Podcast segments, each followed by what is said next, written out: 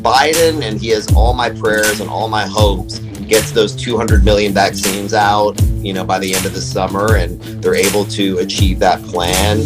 I mean, you're going to watch a recovery happen that is much, much quicker than people are anticipating.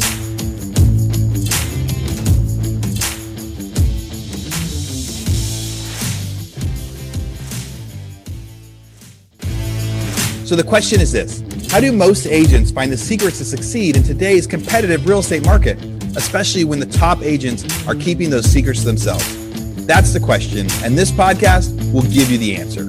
Hi, I'm Aaron Amuchastegui, and welcome to Real Estate Rockstars.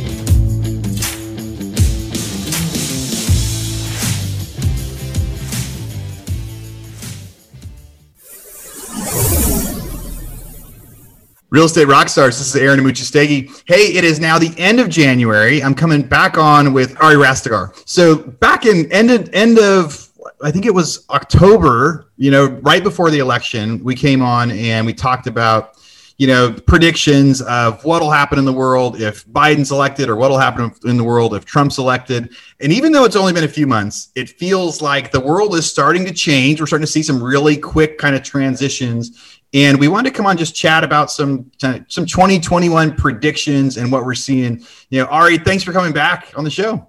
Hey, thanks for having me, man. Yeah, I surely, you know, surely don't have a have a crystal ball, and I think this pandemic has taught us to to stress test our analyses even even more for absolutely, yeah, expected. But I agree with you. This is um, looks like there's a lot of positive things on the horizon, no doubt. Yeah, a lot of stuff is changing really, really quick. And yeah, all we can like the funny thing is like predictions change all the time. In mid mid December, I'm you know I'm telling people on here, well, uh, Biden got elected, but the the House didn't change hands, so we'll probably see a lot of a lot of the same. And then a few weeks later, that actually changed, and so it's like, well, now I got to eat those words a little bit. So we keep trying to come up with good info. One of the reasons I wanted to have you back on is like every other day right now in the Austin Business Journal and all the, the local Austin papers, they're talking about developments that you guys are doing, new stuff you're buying. And one in particular I thought was pretty cool was about kind of the new way that some of your developments are are changing because of COVID. And I thought that would be kind of some fun ways to start with the predictions. So in one of your projects, it, it kind of said like everything had kind of changed on the future of design with like parking, elevators, things like that. Talk about that for a second. And how long ago did you guys start making those changes? Yeah. So look, the one project that we have in Austin that we've really, really got granular into this is an office project at East 8th and I 35. Mm-hmm. And um, I think there was a, a, rendering given in the Statesman, you know, recently. And our head architect, in-house architect Hunter Floyd, you know, really started to draw that building at the beginning of the pandemic. And so we started to really think from inception for the first time you know what will be the future of design? Like how will this pandemic shape how we work how we get to work you know how we stay in our offices you know how residential towers will change uh, et cetera? And so this building you know has staircases on the outside. Mind you it's a smaller building. It's only about 30000 feet but the HEPA filters that we're putting inside of it have UV lights you know the the open spaces the windows actually open that actually creates airflow which is very unique for office buildings it sounds mm-hmm. and we think of our you know windows opening in our houses as a no-brainer but most office buildings the windows don't open and so thinking about those types of things and knowing that we have to take safety and wellness to a whole nother level right and we have a building in dallas the a 26 story high rise that um, that we designed that was going to have the that will have the largest living wall ever built in North America. But once we kind of saw this pandemic happen, we saw, oh my gosh, like we have to rethink the sizes of the elevators. What's the, you know, what's the entrances? What do the exits look like? Where are we going to put the filters? The size of the lobby? Like you really have to think very, very differently about this pandemic and expecting, you know, something like this could happen again. And if it happens again, or how do you prevent it? And really putting safety and wellness of your tenants at the at the very top of the totem pole whereas before i don't think developers thought about that as much. It wasn't something that really was at the forefront of everybody's thought process but east 8th is a testament to you know what a post-covid development will be having all of those kind of all those mechanisms. So it's it's pretty exciting you know looking at the silver lining of looking what the innovation that it's bringing because you know to have those types of HEPA filters with UV lighting you know viruses it kills 99.9% of viruses and bacteria from what they say. So i mean that's a pretty pretty cool thing even aside from covid even if someone next to you is the is has a cold or has a flu or touching surfaces to have that type of um, of safety and wellness is, is, is pretty cool is a pretty cool thing. Yeah it's kind of like all the all those amenities are whether covid had happened or not it's a they're neat amenities that people would put a value on. I think they're putting a they put a higher value on it now, right? Like the open windows in offices. You're you're totally right. Being able to get, hey, get some fresh air when you're a few stories up for a second. Like who knew how much that would be a value, right? No, it, it's unfathomable. I mean, this is this whole pandemic. You know, certainly for us is operated in an area of like not knowing you don't know what you don't know like it, yeah. it's so far in the in the blind side but it has created enormous opportunity. I mean, as you mentioned, I mean, you know, we've been very active buyers throughout this entire pandemic, seeing really deep value. And I really believe, you know, people are going to come back to the office. I mean, Jamie Dimon, CEO of JP Morgan, was talking about how pro- productivity really has plummeted in a lot of ways since people have been working at home. And,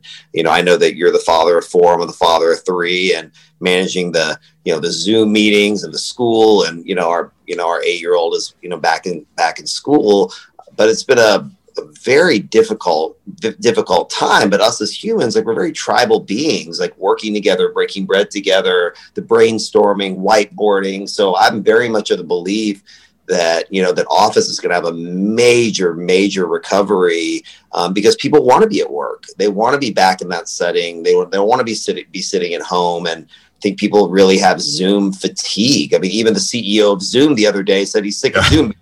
yeah. Was like, oh my God. I was like, you just paid, you know, however many billions of dollars and you're sick of Zoom meetings. I know I certainly, you know, I'm, you know, I'm grateful that we have that technology to bring us together, but I love the human inter- interaction and just being, you know, being in front of people, talking with them and being able to share those exchanges. Yeah. It's like a Zoom is almost as good and it was, but almost only goes so far. And so, like right now, I'm sure you're having to travel a bunch for a lot of the different things that you're working on because just seeing somebody in person, you know, just is a little bit different. And I think it's it's easier to sit with somebody for three hours. I went and met with some, with some guys yesterday. It was easier to sit with them for three hours, you know, spread out around a table than it is to have a three hour Zoom call I mean, man, I'm going to the chiropractor way more often right now because a three hour Zoom call is totally going to change it. You know, one of the one of the things the articles talked about was like going in an elevator and not even having to use your hands to like pick a floor anymore. Like Absolutely. the do you think that technology what is that technology and is stuff like that just going to keep getting crazier and crazier yeah well i mean look look at siri as an example so my five year old i mean it yeah. is believable how good he is with using voice like yeah. uh, for YouTube, for uh, for texting, for emailing. I mean, he just you. I mean, he utilizes this the voice mechanisms that are in, in you know all our devices, and we have the Alexas and you know the Apple Apple devices and those things. And I guess he really taught me how advanced it is. Like he mm-hmm. sends me, you know, he does he can't read yet. He writes me full text messages. Like yeah like you hear him like writing or searching for songs that he likes or you know videos that he likes on YouTube and it's no different when you talk about entering like an elevator because you can use voice. where do you want to go? Where would you like to go, sir? Floor three. And then and so it's actually a very I mean the technology is actually very base. It's sitting in every one of your smartphones. Yep, absolutely. You know, so, so yes, it's but so pushing a button and again until like it, innovation real innovation is comes from necessity right? So when you go back to like world war ii and you look at all the calamity and the you know horrific stuff of world war ii you know and put that aside for a moment the innovation that came out of that era we're using we're still using so much of that technology because we had no choice. Yeah. And so when you look at a stuff of me telling an elevator floor two that's so rudimentary. I can have a full conversation with alexa.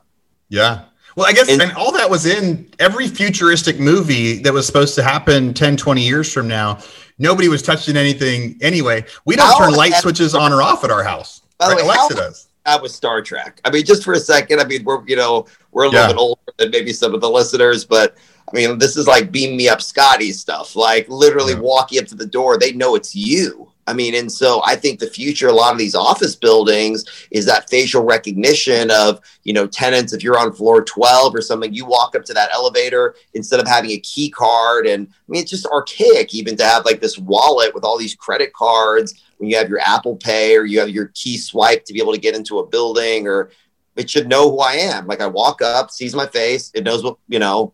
You're going to floor three, and you know, so there's a lot of these predictive mechanisms that are going to come in that are going to eliminate a lot of um, a lot of the touching, which just seems like touching a button in an elevator. It's like, why would I do that? Like, wouldn't I just tell it where I want to go? Yeah.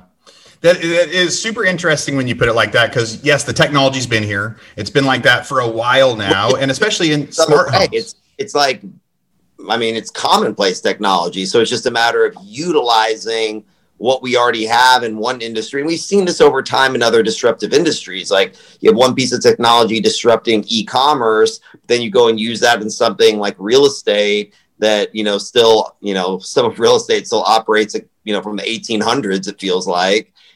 But how are we going to repurpose that existing technology for for something like real estate? So it's not new; it's just being used in a place that hasn't been used. Yeah.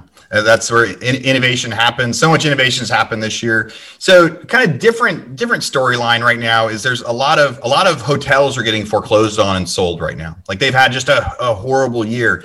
But over the last couple months, a lot of cities have been buying up hotels to turn into low income housing or housing for homeless. And and I put a thing on my Instagram yesterday, and I had so many listeners sent. It was an article in Austin of the city bought two hotels and everybody all over the US sent me the same article from their city, right? So it's Yep. happening everywhere and kind of some redevelopment type stuff. You guys have done a lot of multifamily redevelopment. Have you looked at all at what it would be like to you know, buy a hotel and convert it to low income housing? Do you think there's going to be more of that? Is there money to be made in that?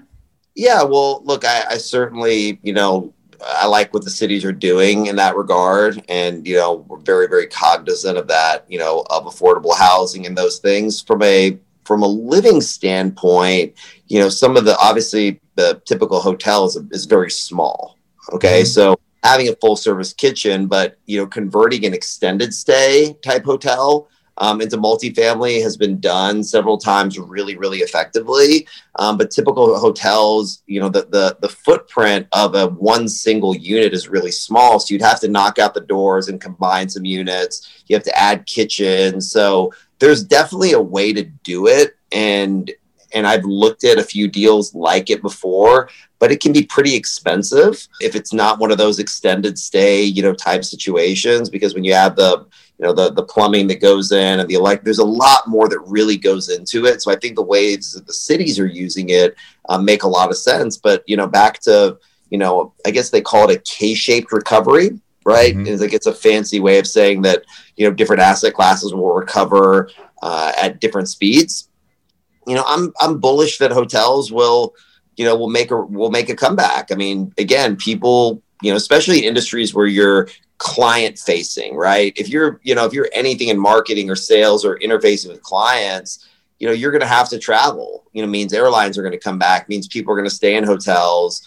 And i think that hotels are going to make a you know a serious resurgence but again they're going to have to reinvent you know how room service works the cleanliness that goes into the rooms. And i've traveled uh, pretty consistently throughout the pandemic and watching that change has been pretty incredible. As things as simple as you know all the remote controls for tvs are now in little ziploc bags or these like little you know little teeny changes that you never really thought about of these high touch surfaces and and the amount of you know kind of desanitization that exists. Yeah. i wash my hands now more than i ever have in my entire life.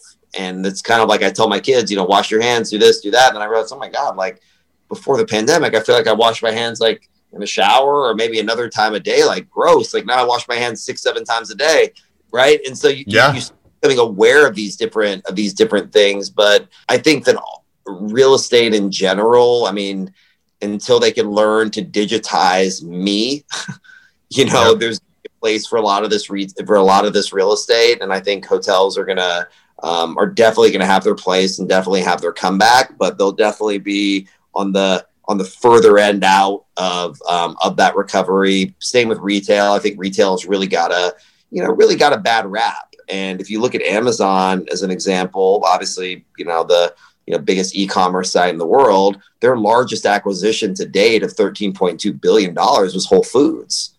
Yeah.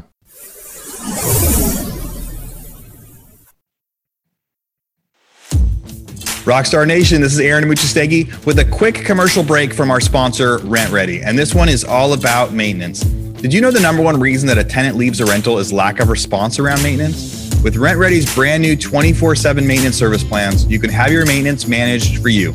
It also includes emergency services. Rent Ready, the property management app, recently added more support for landlords. Not only can you get hands off maintenance coordination to troubleshoot your tenant's repairs for you, but you can also streamline your rental property cash flow with increased rental retention rates.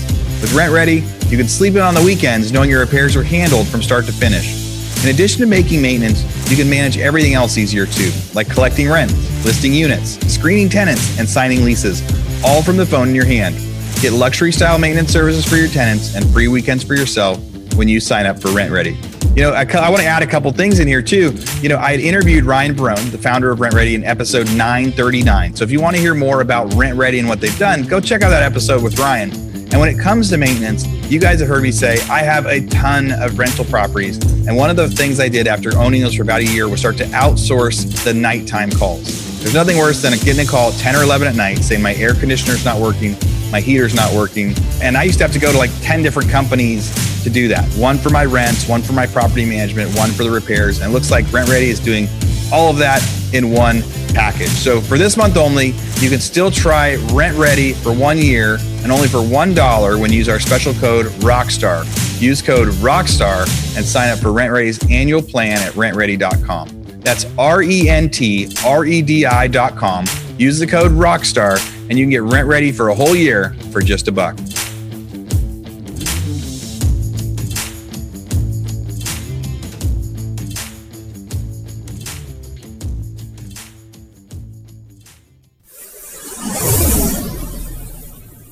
So when you're the biggest e-commerce site in the world, you just bought a brick and mortar company. The largest acquisition you ever made was brick and mortar.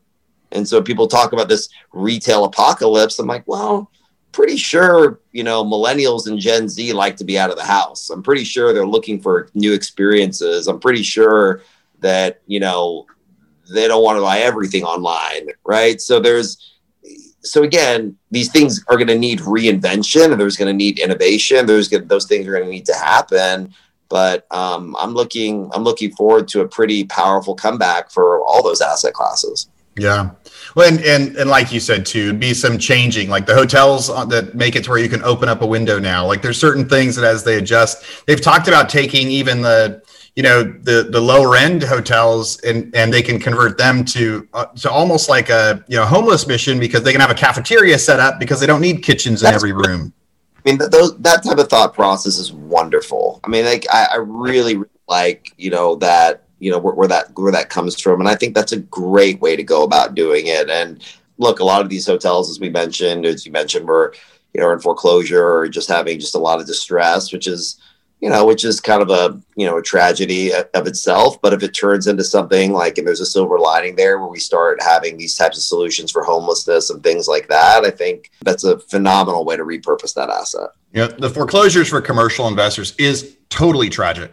Right, I, I totally like all of the the retail, the commercial, so much. Like some stuff had been overbuilt and adjusted, but there are plenty of examples where you go, man, that guy did everything he was supposed to do, and yeah. it was in the wrong well, city at that time. Well, that like a lot of this falls on on normal americans and their 401ks and people don't look at how far the ra- rabbit hole goes because a lot of those loans are securitized and sold as bonds to retail investors so if those start being foreclosed on and those bonds take a hit a lot of those bonds are in people's 401ks or in their retirement are owned by public pension funds or by teachers pension funds. So it's not just you know the you know the owner operator that's you know getting kicked in the teeth which sure they are and the investors or you know that are probably in that project but it goes further down that rabbit hole when that debt is not paid and that debt gets written off or you know that foreclosure happens. Like there's a lot of people that suffer from that. Like the the, the rabbit hole goes much deeper than than i think a lot of people are cognizant of yeah. You know, we've got so in, when we think of like recovery, you talk about different industries, right? Like the real estate side of like residential, single family, multifamily in in, you know, 9 out of 10 cities, that's stronger than it's ever been. Oh, uh, the stuff outside the urban core, especially in the Sunbelt areas, is just going gangbusters. It's crazy. It's crazy as we see it. So then the ones that are going to take a little bit longer, you talked about like so you know commercial office t- style stuff, the retail, and then kind of that back end is the hospitality or the travel. Like out sure. out out in Maui, people are not traveling to Maui like they once were. So that's kind of like the whole the whole state out in Hawaii has you know kind of its own thing. So and maybe downtown New York has its own thing. You think retail comes back before hospitality, like hotels, or, or about the same time, or any that's idea? A, that's a really difficult question. I, I, I love that question. Actually, I need to think about it. I think hotels come back first I mean, I, if I have to, if I had to pick one, but I think they're very connected. They're, I mean, it's the, the they will almost, it'll almost be in tandem. But hotels, as a general rule, you know, have to do with travel. Okay, like mm-hmm. people are traveling to this other location, and retail, as a general rule, is is localized is localized in a lot of ways. So depending on what that local government is doing, what that local municipality is doing, look, if Biden and he has all my prayers and all my hopes gets those 200 million vaccines out, you know, by the end of the summer and they're able to achieve that plan, I mean, you're going to watch a recovery happen that is much much quicker than people are anticipating. I think there is you have to handicap that statement with the mental trauma that people have gone through, which I think is going to take a lot of time, you know, for people to get comfortable again, not wearing their masks or t- touching hands, being in those. So you have a whole, you know, microcosm of people that even with the vaccines are still going to have, you know, live in that fear state. But the vast majority of people will get back on the road again. You know, this pent up, there's so much pent up demand. Like, for example, our kids ask us all the time, when are we going to Disneyland? We always go to Disneyland or Disney World once a year. You know, we always, you know have a little trip. And so people have been waiting and waiting. So once that vaccine hits i think you're going to see an explosion of travel back to these retail destinations to the disney world the disneylands or you know uh, the beaches the vacations because people are just dying to get out of the house. And you know business people are dying to go see their clients and take them out and go to dinners and wanting to have human interaction again. So i think it's going to create a big boom once people feel safe again. Yeah. Yeah. My kids talk about Disney and Hawaii almost every day. Like, when do we get to go back to Disney? When do we get to do all these different changes? You know, one of the things you talked about last time was kind of the idea that there's going to be less kind of stuff, but the stuff that's left will be awesome. What I mean by that, there's going to be less restaurants out there succeeding, but the ones left are going to be these amazing experiences. Less stores out there, but like the hands-on toy store with the cool stores. Those are the exactly. the types of things. Any anything to add from that, or or things that might have adjusted with that over the last three months? Well, I think I think that's that's exactly what it you know it, that's exactly what it is, and that's going to be you know look, and some of that is just capitalism, right? Some of these businesses, some of these restaurants, they shouldn't be there, mm-hmm. right? I mean, they, they, just should not be there, and they were just kind of hanging along. And so that's just business and capitalism in some regard. And but then there's some that obviously have done a lot of things right. But I think it's putting the onus when you talk about restaurants to have freaking good food, to have yeah.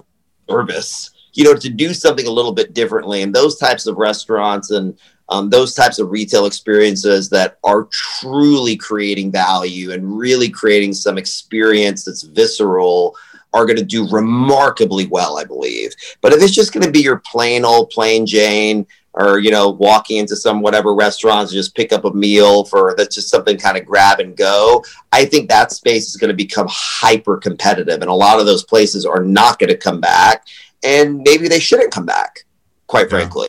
Um, but the rest that have great food and stuff will will do great.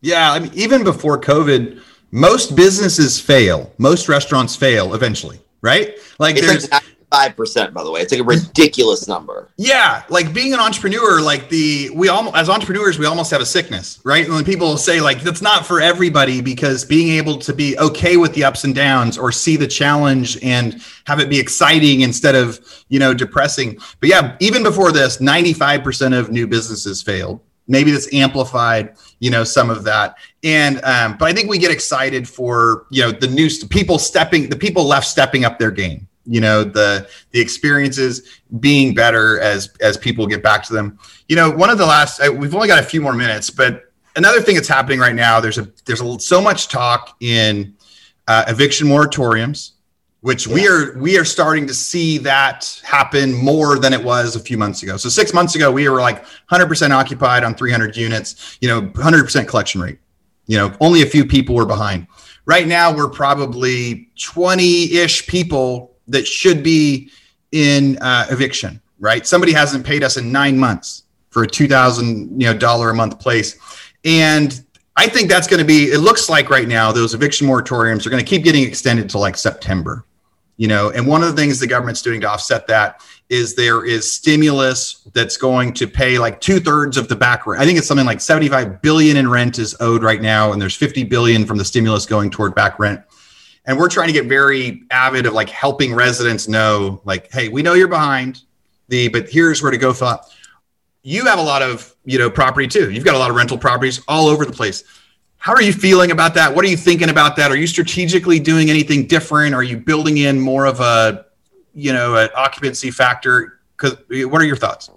Yeah, that's, that's a great question. I, I do think that there there's a very high likelihood of ex- extending some of those, mm-hmm. and I think that you know some people are really suffering, and, and you know they're yeah. not able to kind of make those payments, and you can tell the difference. You know, when you communicate with them, you can see the person that is communicating back, and you know maybe lost their job or is going through some sort of struggle or something, and you know working with them, working out payment plans. We've been very fortunate that you know in the high 90s of our collections have have remained pretty stable mm-hmm. in in that regard but you can kind of see where some people are kind of gaming the system a little bit maybe using it a little bit to their advantage and yeah, I mean, I guess you see that in any industry or in, in any situation where someone can find some kind of angle, right? And you know, we'll let karma kind of deal with those kind of folks, and you know, they'll they'll figure it out. But I think normality is much closer, or the new normal, so to speak, or the new status quo is closer than we think. And so, again, going back to these vaccines, what's the excuse going to be if you have 200 million people vac- vaccinated and you know cities have been opened up, people are going back to work? I don't know what the basis would be to extend that, you know, that beyond a certain date if we're nearing the end of this, right? So. Yeah I'm I'm hopeful that that the Biden administration is very successful in what their goals are. It's ambitious, um, but I like that I like that level of ambition because it's for the right cause and for the right reasons. But I'm I'm inclined to agree with you that that eviction moratorium could be extended. And look, again, I think people once they feel comfortable or they're able to go back to work, they want to go back to work, and I think that's the vast majority of people. I think people want to be at work, they want to get back to a normal life, but uh, there are going to be some stragglers that um, you know game the system as long as as long as they possibly can. But in our experience, it's definitely been the vast minority, you know, of you know of um, of the, on a unit by unit basis that haven't been able to pay completely, or you know, or tried to uh, you know try to hang along, you know, longer than longer than they're welcome. Yeah. It's it's a great point that actually it's really easy during rough times to see the negative too, like to start to see like oh it's there, but remembering yes the vast majority and the vast majority of our residents are doing great right? Yeah. And the vast majority of people do want to go back. And you know, it's just now starting to tick up enough where we're like, we got to start keeping our eye on this a little bit. But maybe that's why they're talking about September because if by end of summer they're wanting to have the you know everyone that's- that wants a vaccination is going to have a vaccination, well then uh, then maybe that timing will get there. So the any it, like one last question and the so parking was like a future design type thing where right now i think commercial and retail are allowing less parking for new developments because they're saying hey now buildings are going to be kind of 50% occupied. Like people are going to take turns coming to the office or work have at home things like that do you think that that's going to catch somebody later, or do you think that they're like, if worst comes to worst, cities will just build new? Do, do you think that's a uh, a really long term, like a ten to fifteen year, we're going to need less parking? Look, I, I definitely think on the long term, you know, parking requirements will decrease. Yes. Okay. I think it's much longer than people think it is. yeah. You know, parking, it, you know, we're a driving culture, especially here in the United States you know, just by nature and having our own cars, having that autonomy to control kind of where we're going, you know, even with the advent of, you know, the Ubers and the Lyfts and the things of that nature, you know, people want to still kind of maintain that level of control. So I don't really see again on the very you know on the 2030 year yes i think parking requirements are going to decrease dramatically um, but over the next 10 to 15 years i don't see you know the city certainly really le- leaning up le- you know lessening those parking requirements to the degree that maybe i don't want to say the degree that they should because a lot of these parking lots they don't have as many people in them like if you look at the parking requirements in some cities they're just outrageous i mean yeah. it's there's you look at the parking lots and they're 30% 40% vacant. So there is a need for parking but it's a very difficult balancing act. So if you go long term yes the parking is going to decrease but you know these statutes have been long been standing. You know there's a lot of people on these councils that you know don't see you know that future coming certainly maybe not even in their lifetimes. A lot of these individuals are in their boot are baby boomers and so they're not seeing you know that writing on the wall so um, I'm a little bit a little bit bearish, unfortunately, that those parking requirements are going to change in favor of less parking as much as developers think that they should. Yeah. And developing in Santa Barbara, that was always the toughest part. You'd have this lot and you're like, I could put nine condos on that. And you're like, no, I could put four because of the parking. That's insane.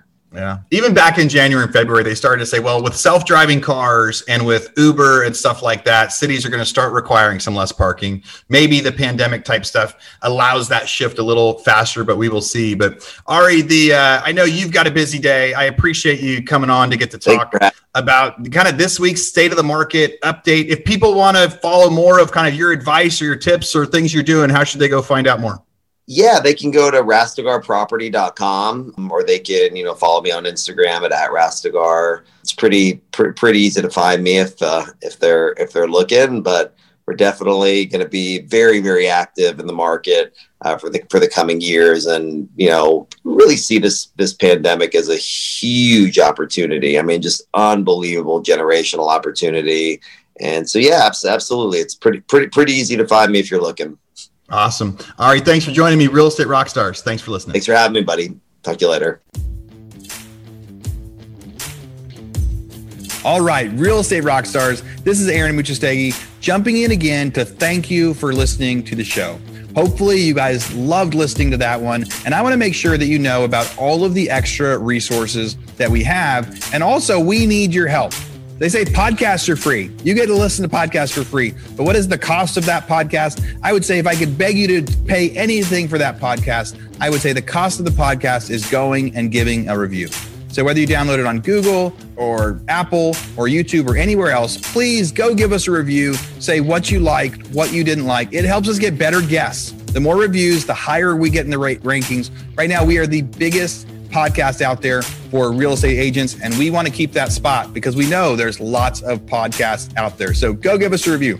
Also, be sure to go to hibandigital.com. If you liked any of the resources that those real estate agents talked about, we've got a huge video vault of those resources for free. Every penny that comes on the podcast that we interview, they give us something that helps them get their deals or helps them work with their clients. And we put that in the toolbox in our vault for you. So go to hibandigital.com and you can get it. If you're looking for real estate education, go to rebusuniversity.com. We have all sorts of courses in there to help agents succeed in real estate. How to get the listing, how to negotiate deals, you know, how to become an investor, all sorts of different stuff. rebusuniversity.com. And if you want to chat with me, go find me on Instagram. And if you come find me on Instagram, you can send me messages. Tell me what you want to hear. Tell me what you liked, what you didn't like. We try to put a bunch of content out there too. You can find me in two different places. It's at rerockstars.com for our Real Estate Rockstars page or at aaronamuchastegui.com for my personal Instagram page where I can chat with you about all sorts of different things. Thanks for listening. We'll see you again soon.